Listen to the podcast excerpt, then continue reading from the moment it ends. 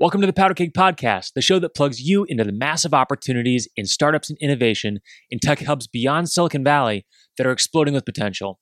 I'm your host, Matt Hunckler, and in today's episode, we are replaying one of my favorite conversations that I had last summer. This deep dive is with Ruben Harris, who is the CEO at Career Karma and co host of the Breaking into Startups podcast. In this replay episode of the Powderkeg Podcast, you're going to learn a number of things, including what people should know about working in startups and how it's different from working at a large company, ideas for finding the best companies to work for, and strategies for breaking into tech.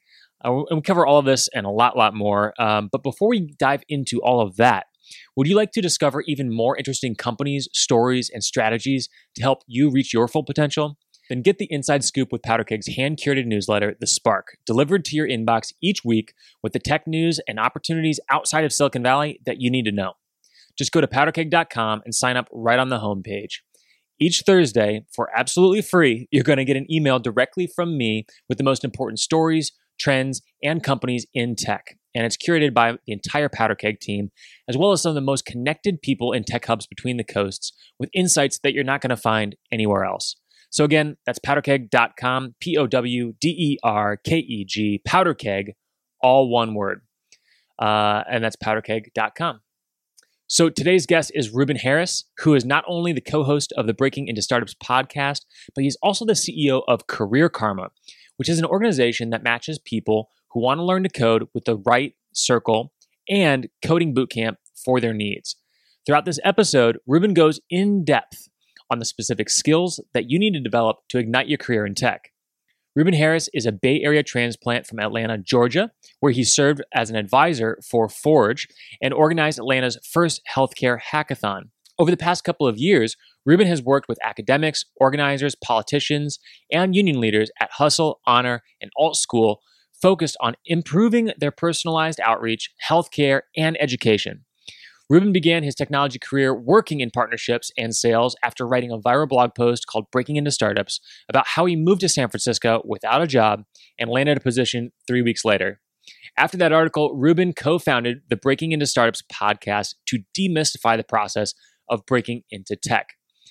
He went on to start a company called Career Karma, which is an app that helps job training programs find qualified applicants. They work with some of the top coding boot camps and are a graduate of the Y Combinator Accelerator. I recorded this back in June of 2019, and we get into a lot of great strategies for breaking into tech. I hope you enjoy this conversation with Ruben as much as I did. Let's dive right in. Ruben, thanks for being here, man. Thank you. Thank you so much for having me. I mean, you've been you've been busy. I didn't realize that was 66. You're always all the way up to 90. That's what November until now. That's that's I respect that a lot, man. Thank you for having me here. Try to be consistent, man.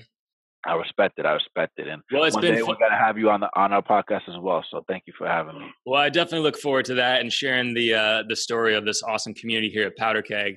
But I know this community is going to be very interested in what you've been up to these last few months. Um, you know, ba- basically half a year, you've made some huge leaps in your business, and I love capturing the founder story like right in the heart of it. And I feel like you're at that inflection point right now. Exactly. So, before we dive into kind of where you are today, could you maybe give a little bit of context, um, maybe for those uh, who haven't listened to your episode for six months, or maybe didn't hear the first one, of you know how did you decide in the first place that you wanted to be involved in startups and be involved in tech? Yeah, I mean, you you touched on it briefly. Um, when we can we pause it one second? Yeah. Sorry, T- Timor, Timor, Timor. I'm recording a podcast. Sorry, sorry about that. You're yeah, good. So, so, um, hold on one second. Thank you. Hold on.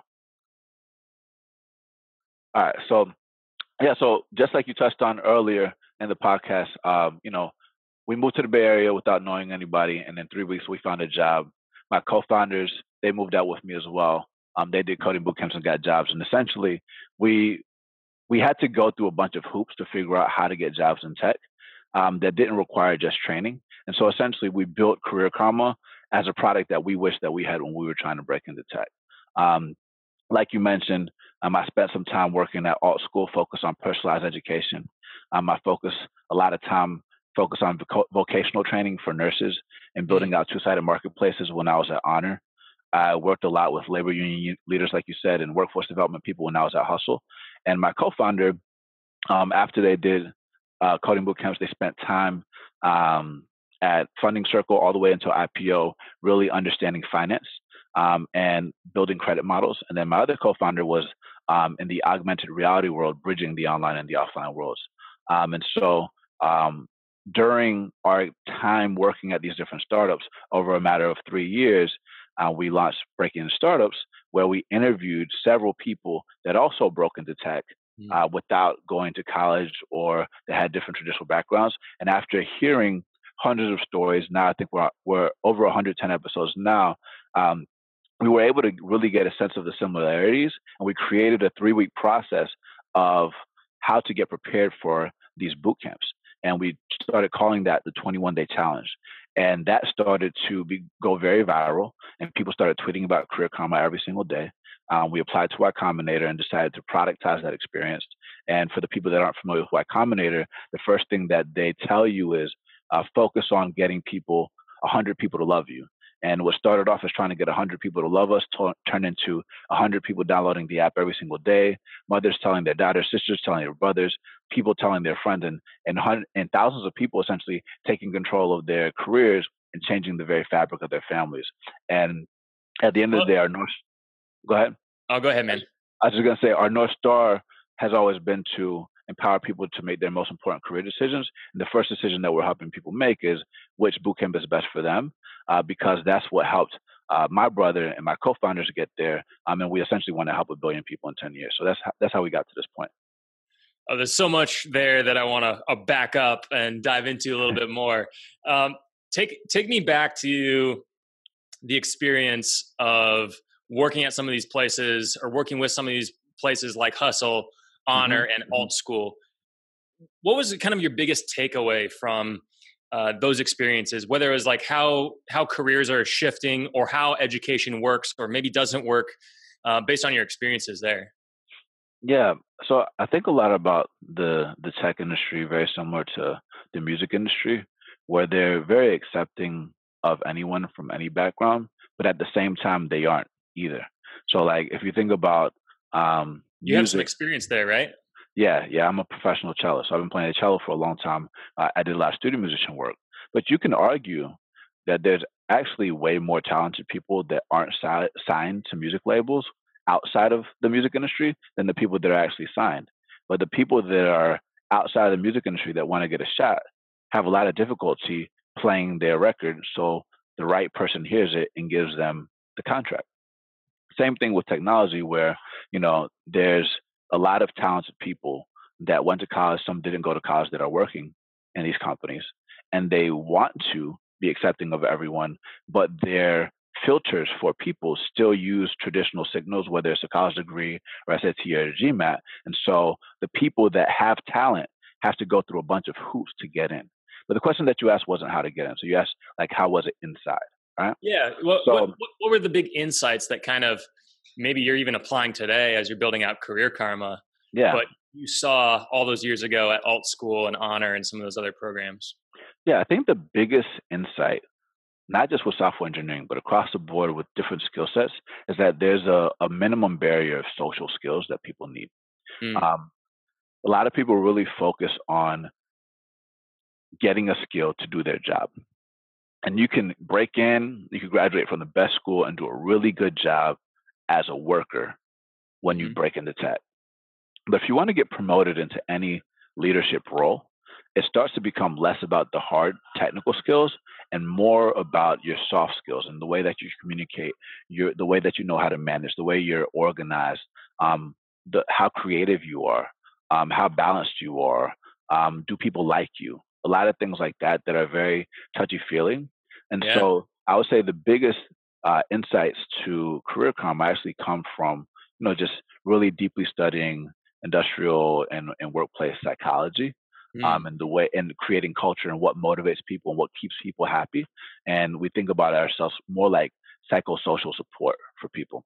Um, and, and everything's done in teams in companies, but even in school as well. Um, if you're going to be working at some of these top top companies. You mentioned kind of these softer skills what you, what would you say are some of the soft skills that people screw up or don't understand uh, if they haven't had some training or had some experiences under the belt first?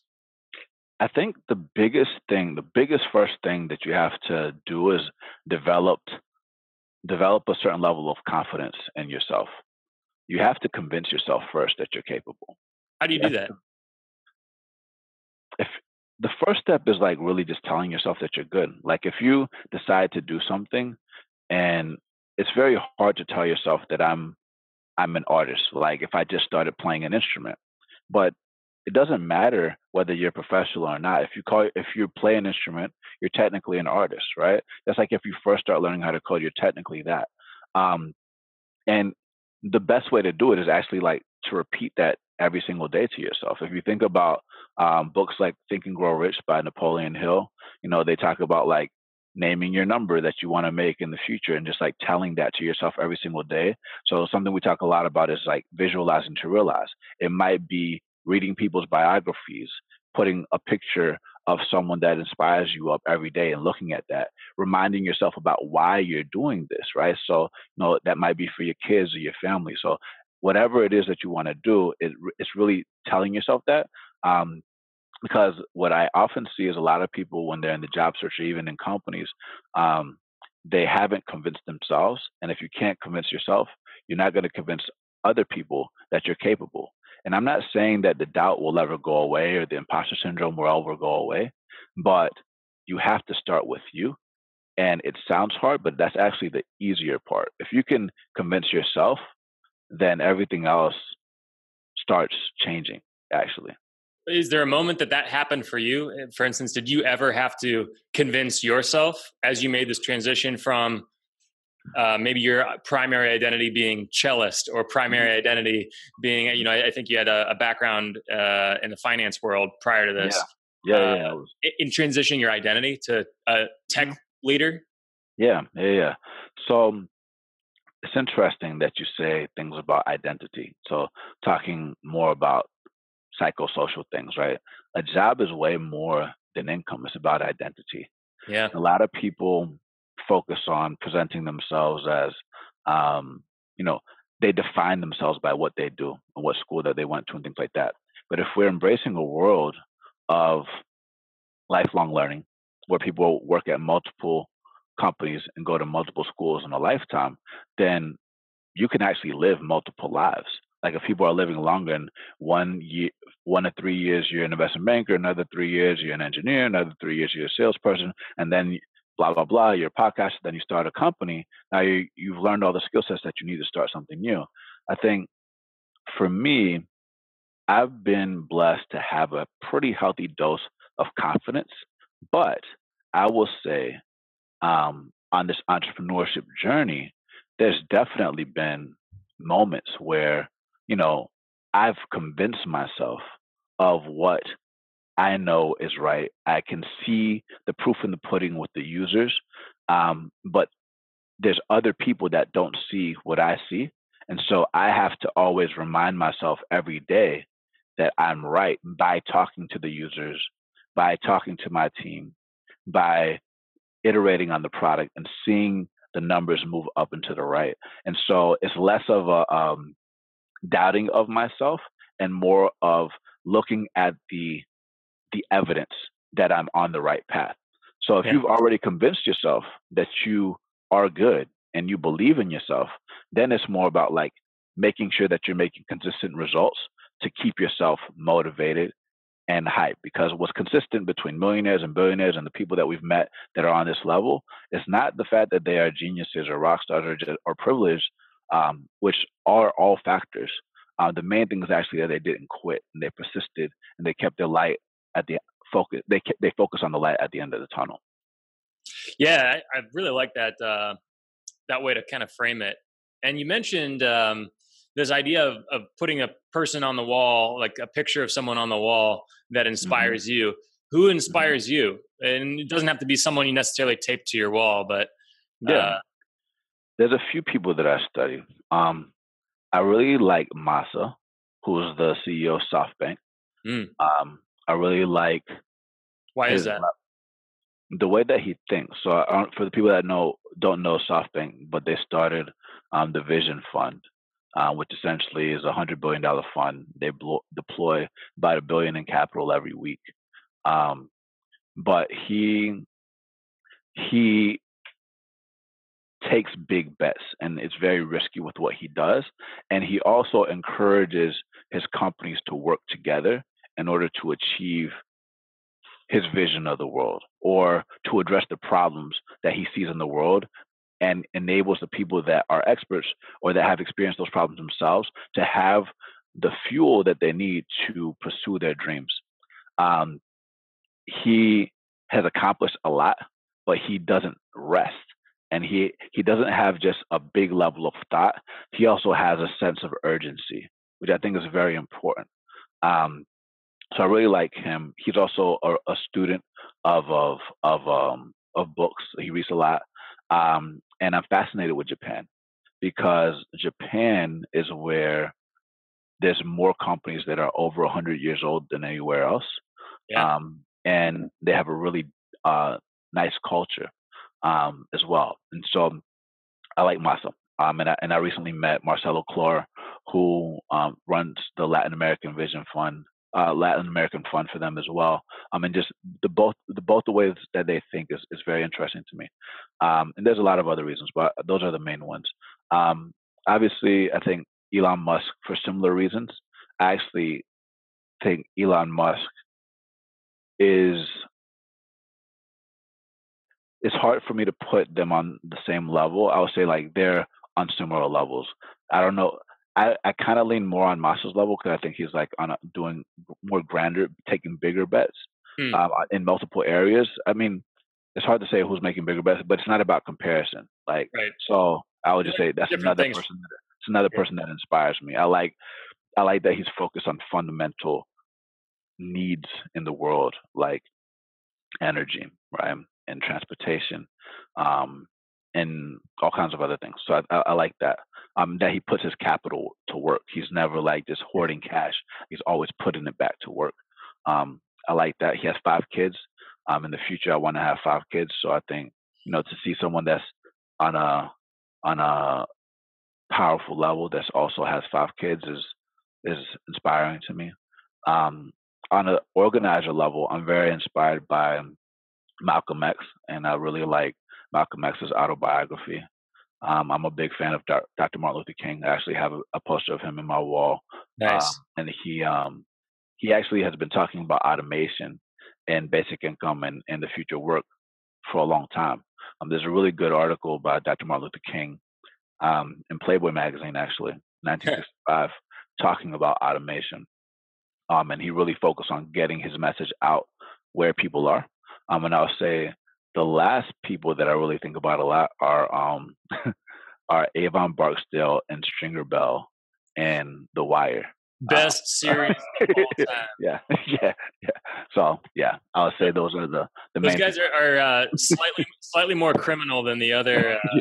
yeah, yeah, but but it's like it's like bad people wanting to do good, good people supposed to be wanting to do good, but they're actually doing bad um, and there's just like people be, and it, and it shows all aspects there's the criminal side there's the political side there's the education side there's the where the product comes from there's market dynamics and so i think like studying a show like that from all the different angles is there's a lot of lessons there um, because the world, I mean, there's a lot of corruption there too. And so you really got to understand how all those pieces are involved. If you think about what we're focused on with workforce development, there's education, there's companies, there's government that's providing a lot of financing, there's corporations that are providing financing, there's individuals going to the school, um, yep. and way more people that come from low income backgrounds that are trying to get in here that are unaware of what's going on the dynamics. And then there's players in the quote unquote good and bad side that are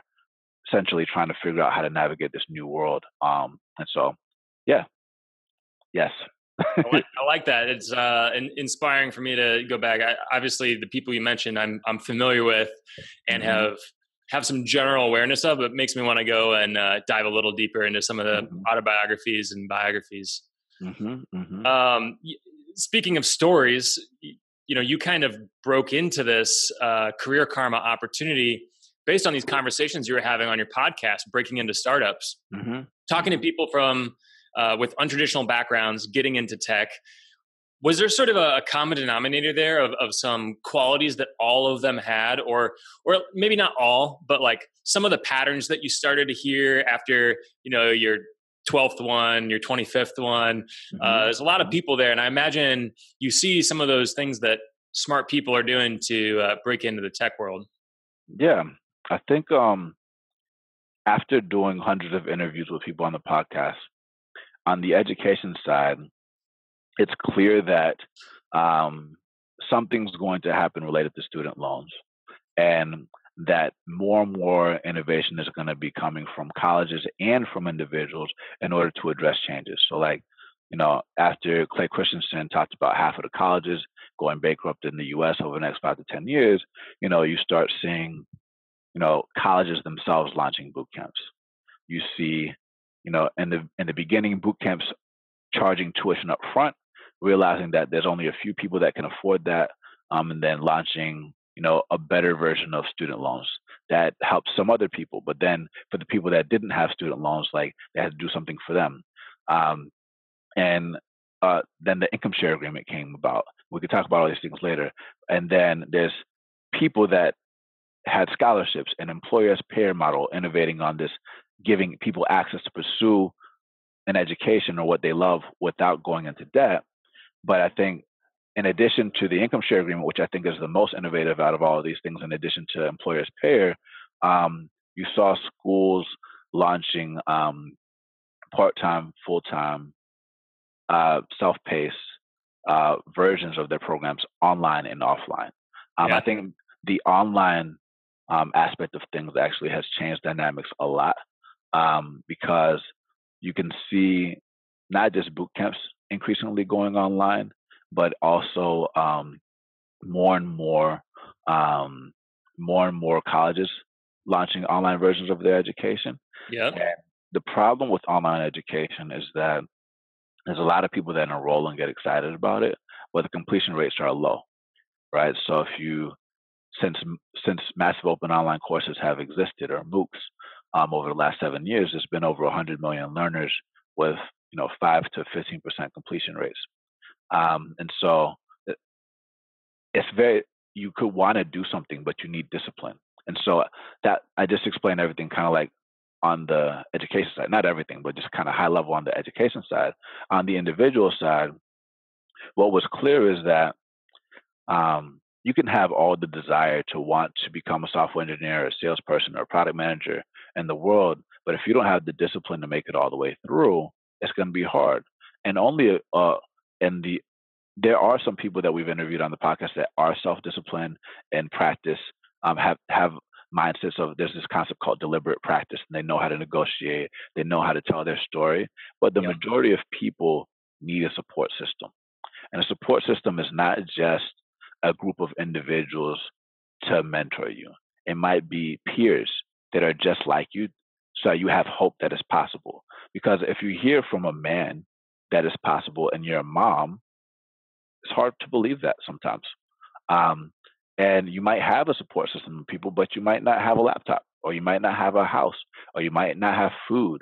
Um, and understanding how to address all those needs are are are what we started seeing is like a lot of gaps.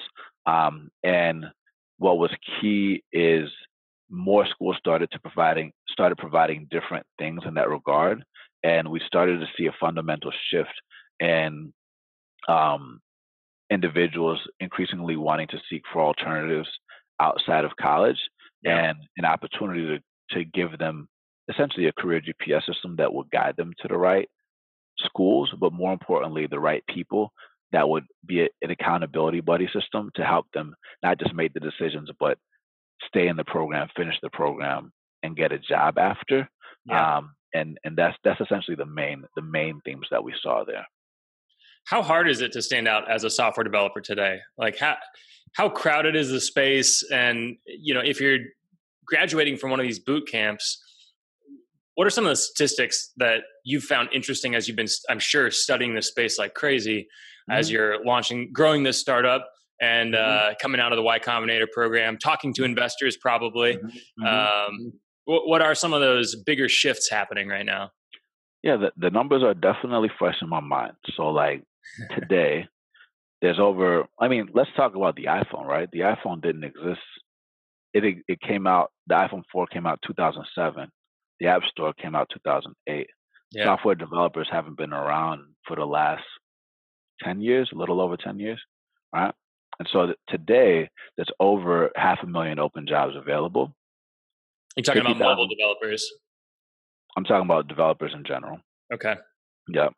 Um, so that could be a mobile developer, that could be, you know, website developer, it could be all kinds of things, right? Yep.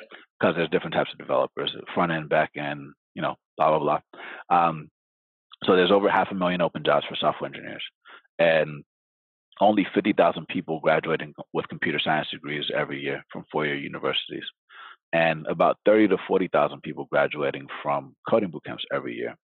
And so in total, let's say 100,000 people graduating a year and over a half million open jobs, right? And by 2024, which is the next five years, there's 1.4 million open jobs and only about 400,000 people that are going to be graduating from four-year universities, which means a million people are going to have to get trained from some alternative form of college, right? On the flip side, there's about 300,000 people applying to coding boot camps every single year, but the majority of them aren't getting in. Not because they are incompetent, it's because they aren't ready. They don't know how to prepare. Because um, if you think about what a boot camp is, a boot camp essentially takes what normally requires two to four years to learn and condenses it into about three to 12 months, sometimes longer. Some boot camps are a little longer. They might do like a year or two program for mm-hmm. people, but you can leave earlier if you want to. But overall, it's a condensed version of college that focuses on practical skills that are relevant in the workplace. And if the majority of people are doing an income share agreement, the main difference between a boot camp and college is that they measure their success on you getting a job, right? And so, if the only way that teachers get paid is if you get a job, then the schools need to be selective about who comes in to make sure that they start and finish. Because if they don't finish, none of this works. Yep. Right? Yep. So there's this big opportunity to the the jobs aren't going away. Um, there was something that came out this morning um, that said for the first time um, in history, our history, um, there are 7.4 million open jobs versus 5.8 million job seekers in the U.S. economy today. Yeah. Um, that's not all software engineering jobs, but it's an issue across the the world. There's 35, 30 to 50 percent of the world workforce is working part time, inactive, or like unemployed. And if go ahead. I was just going to say, I you mentioned people who are unemployed. Mm-hmm. Obviously, getting into software development is a great place to go because you've got more demand than supply. Uh, mm-hmm. Uh, it's mm-hmm. great, um, great pay, especially compared to no salary, no no income at all. Mm-hmm. mm-hmm. Uh, but mm-hmm. it seems to me like in order to really solve this gap, uh, the tech world is going to need to bring not just people who are unemployed or underemployed into tech, um, or you know people whose maybe jobs are being automated, like truck drivers, mm-hmm. other other industries like factory workers, mm-hmm. but even people in other professional settings. You know, people mm-hmm. in in sales who sell widgets, or yep. people in um, finance. You know, bankers at uh, bank chains, but more and more people are using mobile apps. And nothing against those those roles, but if if someone in those roles were considering getting into software development, why would why would they want to consider um, taking the leap to go into a coding academy what's on the other side of that for them that maybe doesn't exist in a role as a banker at chase for instance? Yeah um, i'll talk about the banker example because i was an investment banker before too. Sure. Um, and before getting into that i would say even software developers themselves are needing to reskill. Um, yep. a lot of people that come to career karma wanting to do a boot camp they sometimes get into this paralysis by analysis, um, deciding which language to learn, not realizing that by the time you're in the workforce, um, and you've been working for maybe one to three years, maybe five, um, what you've learned is outdated, and you got to learn something new. Yeah, and you're constantly learning something new. Um, so it's like you can't just be like, I'm going to learn this and I'm going to be good forever anymore. You have to always adapt, even salespeople, because like like you said, like the way you sold historically just with the phone like now you you need to know how to use salesforce you got to learn how to use outreach you got to learn how to use all these different tech stacks. Um, so the best software developers are constantly upskilling not just by working on new projects by but literally taking more curriculum.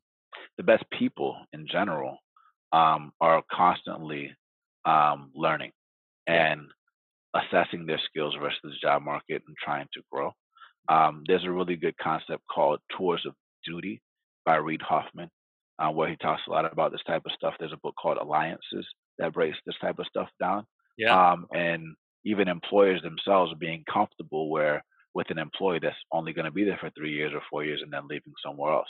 Um, but going to your point about like what what go what's on the other side for an individual, like a truck driver that's trying to see what's going on. Um, you know, technology. People keep referring to the technology industry like a separate industry, but it's not anymore. Essentially, entire trillion dollar categories are going to be recreated. Like before, you know, technology made a lot of really nice things to have that were fun to use, like I don't know, Instagram or Facebook, and there's important companies. But increasingly, technology is moving into these like really fundamental high GDP categories, um, like food, transportation, um, housing, finance, like with Opendoor, um, Uber, Lyft, Zillow, um, things like that. Um, Beyond Meat that's going crazy right now, right, with vegetarian food. Um, and so, if you think about that, um, if you're a company and you don't have technology at your core, then you're not going to survive. Um, I don't know if this stat is perfectly accurate, but I'll just say one of my friends who works at Goldman told me that today one in four employees at Goldman now has to know technology. Um, there's some reports that did come out from um, J.P. Morgan um, and some other people that are like requiring Python for certain departments for people. Um, uh, banks themselves are like really. I think J.P. Morgan has put in like over 300 million dollars towards uh, future work and alternative uh, forms of training. Um, more and more companies are dropping the college requirement to apply for a job like um, like uh, Google and IBM. Um, I think Home Depot, Glassdoor, a bunch of other companies as well are dropping the requirement to have a college degree. But if you didn't go to college and you have the skill set, it's still difficult to stand out. So, to your point, um, this is something that I think is one of the biggest challenges for people when they graduate from boot camps. Because what's nice about boot camps is that they are aligned with the workforce. And if you believe in yourself and you know that you have the skills, that's a great step. But the job search is a completely different skill. And the best way that we've seen to get a job with and stand out is actually not applying through the website. Um, because applying through the website is going to get you to a recruiter that's not that has a very important job, but is not in a decision making position and optimizes for people with traditional backgrounds because their time is limited. And what you need to focus on is either hiring managers that have similar backgrounds to you on a personal level and figure out a way to get in touch with them so you can connect with them and get them to vouch for you and skip the normal recruiting process, sell yourself, pass the technical challenges, and get an offer on the table. And we plan on doing all those things through Career Karma as well. But essentially, that's what's worked for um, us and for other people. And that's even today, even at Google and Facebook, most of their jobs are offline and come through referral, even with their extremely sophisticated recruiting systems, because there's so much talent that exists out there that it's hard for them to identify. So they rely on their internal networks to get them their people. If you're considering being a software developer or even upskilling, it, it seems it occurs to me that you kind of want to skate to where the puck is going mm-hmm. a little mm-hmm. bit, right? You you want to kind of like know what is the role of software developer going to be five, ten years out, so that you're upping your skills with that in mind. Mm-hmm. What is the future role of software development? How how is the role of software developer changing? I think that um, when I think about software engineers, um, they're increasingly getting involved in more departments, right? So it's not just like building a product. Um, you're starting to actually see like marketing teams be engineers, right? It's not like madmen anymore. Right. It's like, like growth really hackers, gotta, right? Like growth hackers. You got to understand the difference between SEO and SEM. You got to understand A/B testing. You got to understand the way uh, websites are built so that they're formatted, so they're optimized for search. You have to understand sales even to create really good drip campaigns for your newsletters and your follow up and things like that. Like my co-founder Artur Meyster, he does more for me than my entire sales and marketing teams that I had historically when I was working at those other companies, Honor and, and Hustle and Alt School, by himself, um, because he knows the game and he he understands how to do that. So um, you'll see uh, engineer uh, like uh, we did an interview with John Maeda, who's at Automattic, um, and he talks a lot about engineers learning more about design and designers learning more about how to code. Yeah. Um, and because it's not enough to build something for people, if you're doing things that are solving problems for the Maslow's hierarchy of needs, it's increasingly important for them to know how to use the product, and design is very good for that. And it's really important for it to take into account emotions as well. Um, uh, one of our friends at Lever talked about how one reason startups suck at recruiting is because it's actually a lot of emotional labor um, and juggling a lot of details and reading people's situations and creating space for deep combos and aligning goals, driving decisions. Like tech doesn't know how to value emotional labor. So what I'll say is engineers are starting to think deeper about the soft things that users deal with, um, that people deal with. Um, and I think that's going to be um, more and more of a factor. I think the other thing that's happening with engineers is the growth of um, remote work. So remote work is a huge, huge, huge thing. Stripe just launched its fifth engineering hub as a remote office, hiring 100 engineers completely remotely, um, which is great news for people. Um, it's interesting because um, when you think about the gig economy, the gig economy is taken off. Like, and for the people that don't know the gig economy, that's like Uber and Lyft and uh, TaskRabbit and all these temporary jobs. Well, Nolo, blue collar jobs. They're they're good jobs that are flexible for people, but most people that are in those jobs actually don't want to do them forever. Right. Um, and so, figuring out how to get to the next phase and level up out of that is, is key. Um, but the remote jobs actually give you that type of flexibility and the benefits and the permanent job. Um, but some people do like the gig job, so it's not a this is not a shot fired at gig economy. It's just um, a parallel to remote work that gives you the benefit of a full time job and flexibility and perm and benefits. Um, with yeah, exactly. So what um, let let's say you're you want to find the right job for you mm-hmm. but you're kind of starting from scratch. You're mm-hmm. you're going to be done with your boot camp here in let's say 90 days. Mm-hmm. How should you approach your tech job search? Mm-hmm. I I like that. Um, I actually think even before you get into your job search, you should start listening to the Powderkeg podcast and identify the people that are engineers or that are like you that are working at companies. They don't have to be engineers people that are like you on a personal level that you would love to work for or that are connected to people that you want to work for in the future. And grab tea with them, grab coffee with them, and, and get to know them on a personal level first. That way, and the easy way to connect is be like, hey, I heard the Powderkeg podcast, and this thing really jumped out to me about you. I would love to like meet you and talk to you more about that because you know I'm doing this for these types of people in Indiana today right? And that is gonna be way more powerful than being like, hey, I want a job, and like I'm like you, I went to your school. That it's too robotic. Um, and so whenever you do get to the 90 day phase and you're in the job search, you're gonna be like, hey, remember me? And of course, they're gonna have a great feeling remembering you, and you're gonna let them know that you're in the job search, and they're gonna help you. And if you don't get a job at their company, they will vouch for you for other companies. So you really want to be building those personal relationships earlier But if you are 90 days out, start 90 days out. Three months is a good amount of time. And you can do the same type of thing, but really emphasize who they are. Like if you play basketball and they play basketball and you know what they play, pull up and shoot some hoops and kick their behind. They'll respect you. I like it. So, yeah. In your opinion, who are the best companies to work for? I know you you probably work with a ton of companies. You've interviewed people who work at uh, dozens, if not hundreds, of companies across the country. Mm-hmm. Who are the best companies to work for? In my opinion, this is my personal opinion. I think the best types of companies to work for are companies that are mid-sized with momentum. Mm. Um, so these are like Series C or below.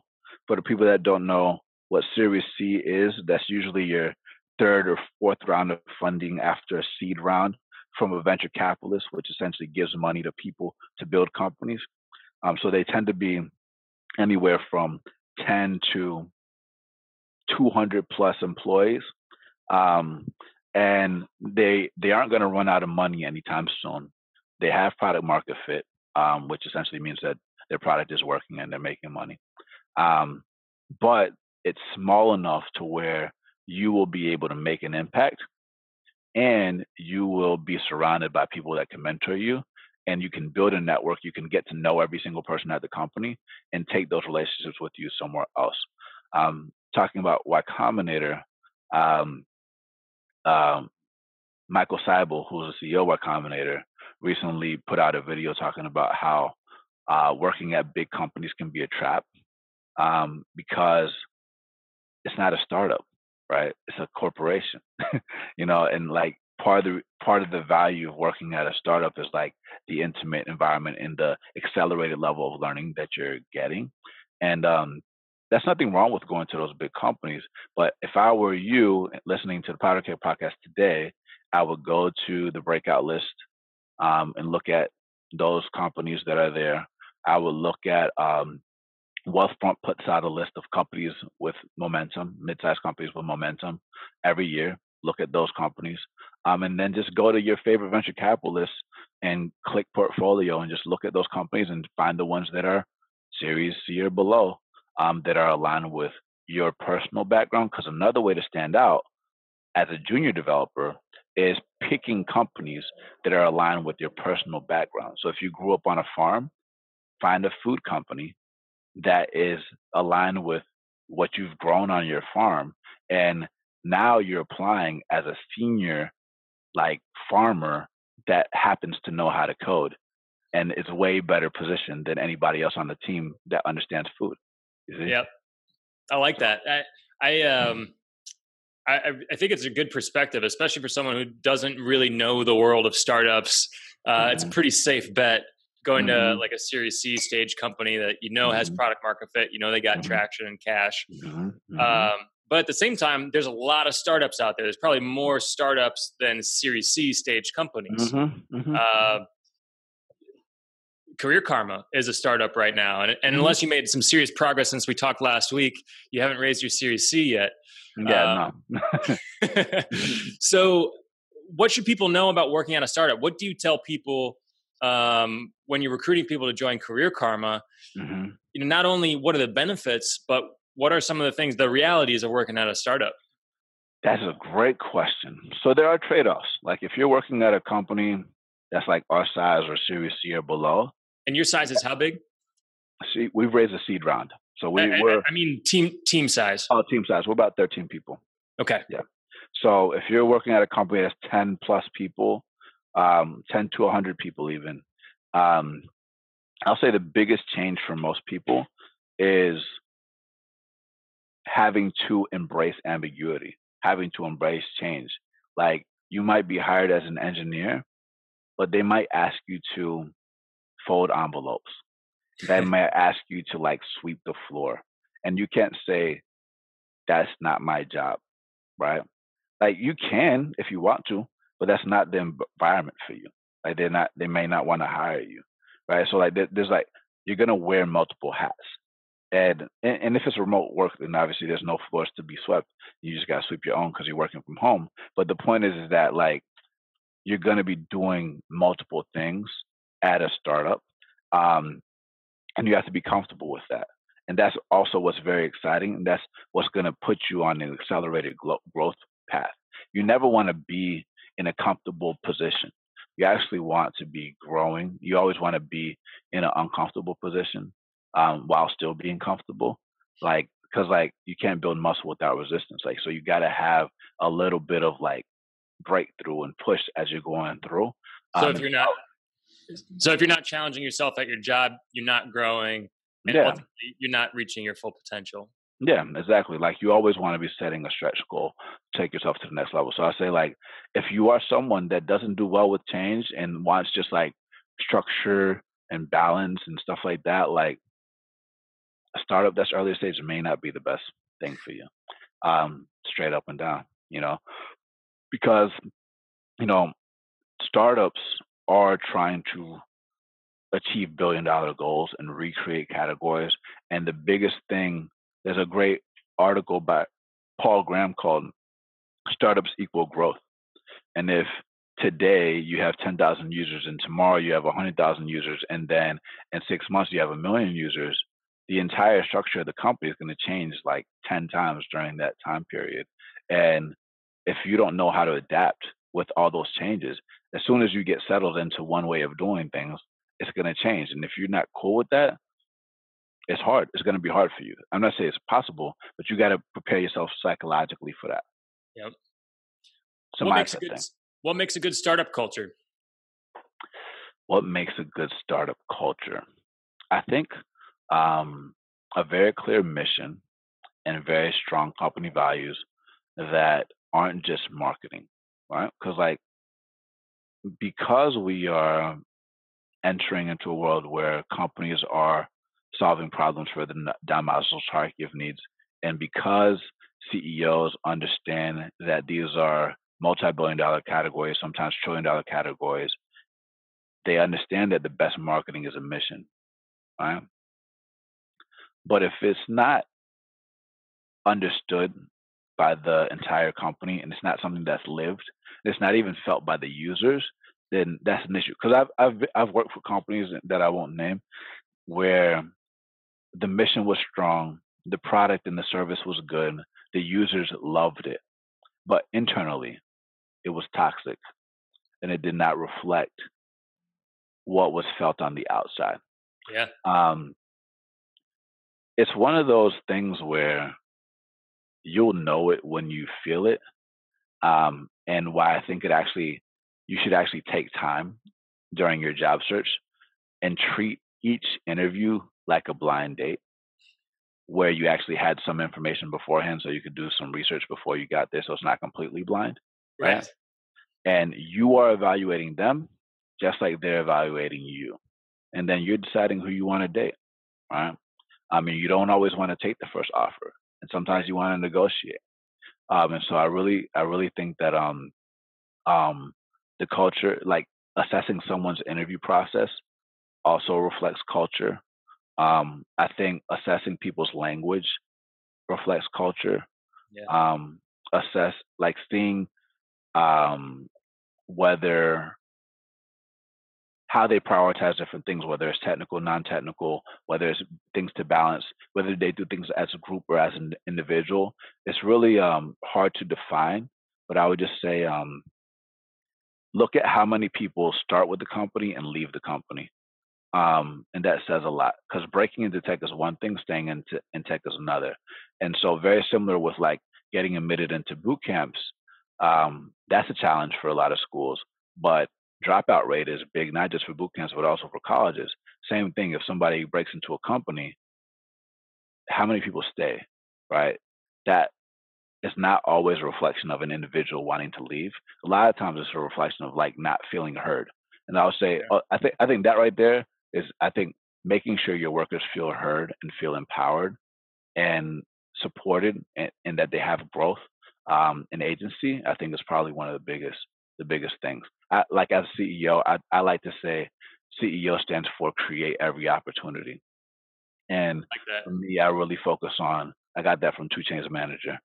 nice. but I, I, like to think about um about um you know me doing all the work that people don't want to do um, and then like figuring out how to do it and then delegating that to someone and then taking the next task. And essentially like I serve everyone. So we want to as leaders we want to serve everyone and empowering empower them to be leaders themselves. If you feel like there's always a foot on your neck and you can't arrive you can't rise above who's in charge of you, then that's usually a problem, in my opinion. Yeah, I like that. Well, before we wrap up here, what is Career Karma's mission? Yeah, so um, our mission, we haven't actually defined our mission, but we want to help a billion people in 10 years. And I'll say that, um, you know, our North Star is to empower people to make their most important career decisions. And like I said before, today we want to help people decide which coding bootcamp is best for them. But tomorrow we want to help them make the most important career decisions of their life, not just for software engineering, but for anything else. So if you think about career paths like flights, and everybody's always on a flight, the destination is the company. The schools are like the airlines, and the plane with their friends that they get on are like the squads inside of Career Karma. And so Career Karma is essentially the air traffic controller that helps people uh, find the routes that get them to wherever they want to go the fastest. Um, and uh, we're going to stay laser focused on matching people with the right coding boot camps, helping schools um, admit students without interviews because we've done all the pre-qualifying and nurturing beforehand. Um, and once we master that on the marketplace side of things, then we'll um, get the retention side right, the outcomes right, and essentially not just become the world's largest community of people with in-demand skills, but also the world's most powerful staffing firm. So, if there's one people you want people on this uh, listening to this podcast to do, what's what would that be? I will. I want them to download the app. I think even if you don't want to become a software engineer, I think downloading the app to really understand what we're building and how powerful it is, I think is a very big deal. So download Career Karma. Send me a message in Career Karma that you heard this podcast. Um, I think that would be awesome. Um, and then whether you are someone trying to code or you want to tell your friends about code or you just want to um, you're an educator, you want to figure out how to, or entrepreneur that want to start own, own school. Like I love speaking with people. I think about myself like a social engineer, a social entrepreneur. Um, and so I really, um, I really want to connect with you. So yeah, send me a message in the app. I love it, Ruben. Thanks so much for uh, for sharing uh, your perspective, your story, what you're building, and thanks for doing it while wearing a Chicago jersey. That makes us Midwesterners feel so good. Yeah, man. Likewise, likewise. yeah, man. Yeah, I mean Chicago's my favorite team. So, so. you must be a '90s child as well. I am. so, exactly. Jordan Jordan era was a good time that's the golden age of hip hop, um, bunch of other things. Um, I used to live in Chicago. I started my career in Chicago. I used to live on Ohio and Franklin, and so you know, I, I plan on being in the Midwest a lot. I love it. Well, uh, thank you very much for for being here. We'll make sure we link up uh, your your bio and all the links to your social profiles there. That's it for today's show. Thanks so much for listening. Also, obviously, huge thanks, Ruben Harris. Uh, check them out, careerkarma.com or Career Karma in the App Store. Uh, show notes are at powderkeg.com. And also, if you're looking for a job in tech, to ignite your career or maybe just to make a shift see what else is out there. Go to powderkeg.com to get started. Uh, it's super simple. Go to powderkeg.com slash jobs. You fill out the form. We do the rest of the work. You'll just get offers uh, to go out for coffee hop on a zoom call uh, with some awesome CEOs and hiring managers in the Powderkeg community. And to be among the first to hear the stories about entrepreneurs, investors, and other tech leaders outside of Silicon Valley, and inside of Silicon Valley. Subscribe to us on iTunes at powderkeg.com slash iTunes. We'll catch you next time on Powderkeg Igniting Startups. That's it for today's show. Thank you so much for listening. Also, huge thank you to Ruben Harris of Career Karma. You can go check him out at careerkarma.com. Make sure you also subscribe to the podcast Breaking into Startups. And for links to Ruben's social profiles and the other people, companies, and resources mentioned in this episode, head on over to powderkeg.com and check out the show notes. Again, that's powderkeg.com, P O W D E R K E G, all one word, .com. One thing that we've got coming up is lots of virtual events. So be sure to check out some of those upcoming live streams and virtual experiences on powderkeg.com slash events full lineup there and lots of different topics that we cover. And if you're currently in the market for finding a new role, Powderkeg can connect you with awesome tech companies between the coast that are growing like crazy. Right now, you can apply for our free matches platform at powderkeg.com slash jobs. Matches has a specialized focus on tech hubs outside of the Valley, so you can easily navigate this opportunity packed landscape for potential. Our job matching platform leverages thousands of participants, employers, and teams within our ecosystem to get you connected directly with decision makers, shortcutting the hiring process. Apply today for matches at powderkeg.com slash jobs. And to be among the first to hear the stories about entrepreneurs, investors, and other tech leaders outside of Silicon Valley, Subscribe to us on iTunes at powderkeg.com slash iTunes. We'll catch you next time on the Powderkeg Podcast.